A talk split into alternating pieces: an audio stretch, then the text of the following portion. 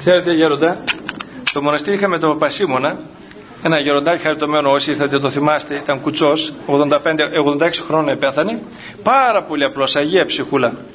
Και όταν ευαπτίστηκε ο πατήρ Πλακίδας, του δώσαμε ένα πει στη λειτουργία, το πιστεύω.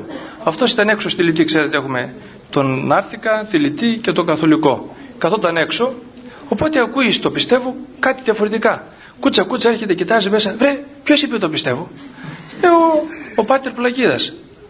Βρε, αυτά δεν είναι ελληνικά. Λέω γιατί είπαμε ελληνικά. Μα καταλαβαίνω ο Θεός λέει εκτός από τα ελληνικά γλώσσα.